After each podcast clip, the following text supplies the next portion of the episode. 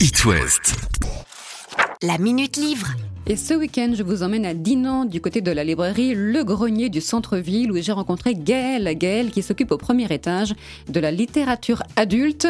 Son coup de cœur de l'été, Octopus et moi, on l'écoute. Premier roman d'une toute jeune maison d'édition, euh, d'Alva Édition. Et un roman qui, euh, qui peut faire peur euh, d'entrée parce qu'on va parler d'une jeune femme, euh, une trentenaire, qui, suite à un cancer du sein, a eu une ablation. Donc quelque chose qui, au niveau de son corps, voilà, l'a a bouleversé un petit peu. euh, et euh, elle va, on va la suivre dans ce moment de sa vie qui va être charnière dans plein de domaines, dans, son, dans ses relations de couple, dans son histoire avec son, son amoureux, avec euh, son lien à la nature va changer aussi. J'en dévoile pas trop parce que je risque de.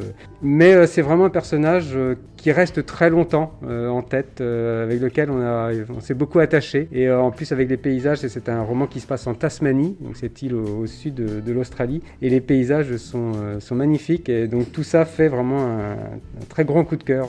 Octopus et moi, donc signé Erin Hortol, un coup de cœur signé Gaëlle de la librairie Le Grenier, en plein cœur de Dinan dans le centre-ville. La Minute Livre. À retrouver en podcast sur itwest.com.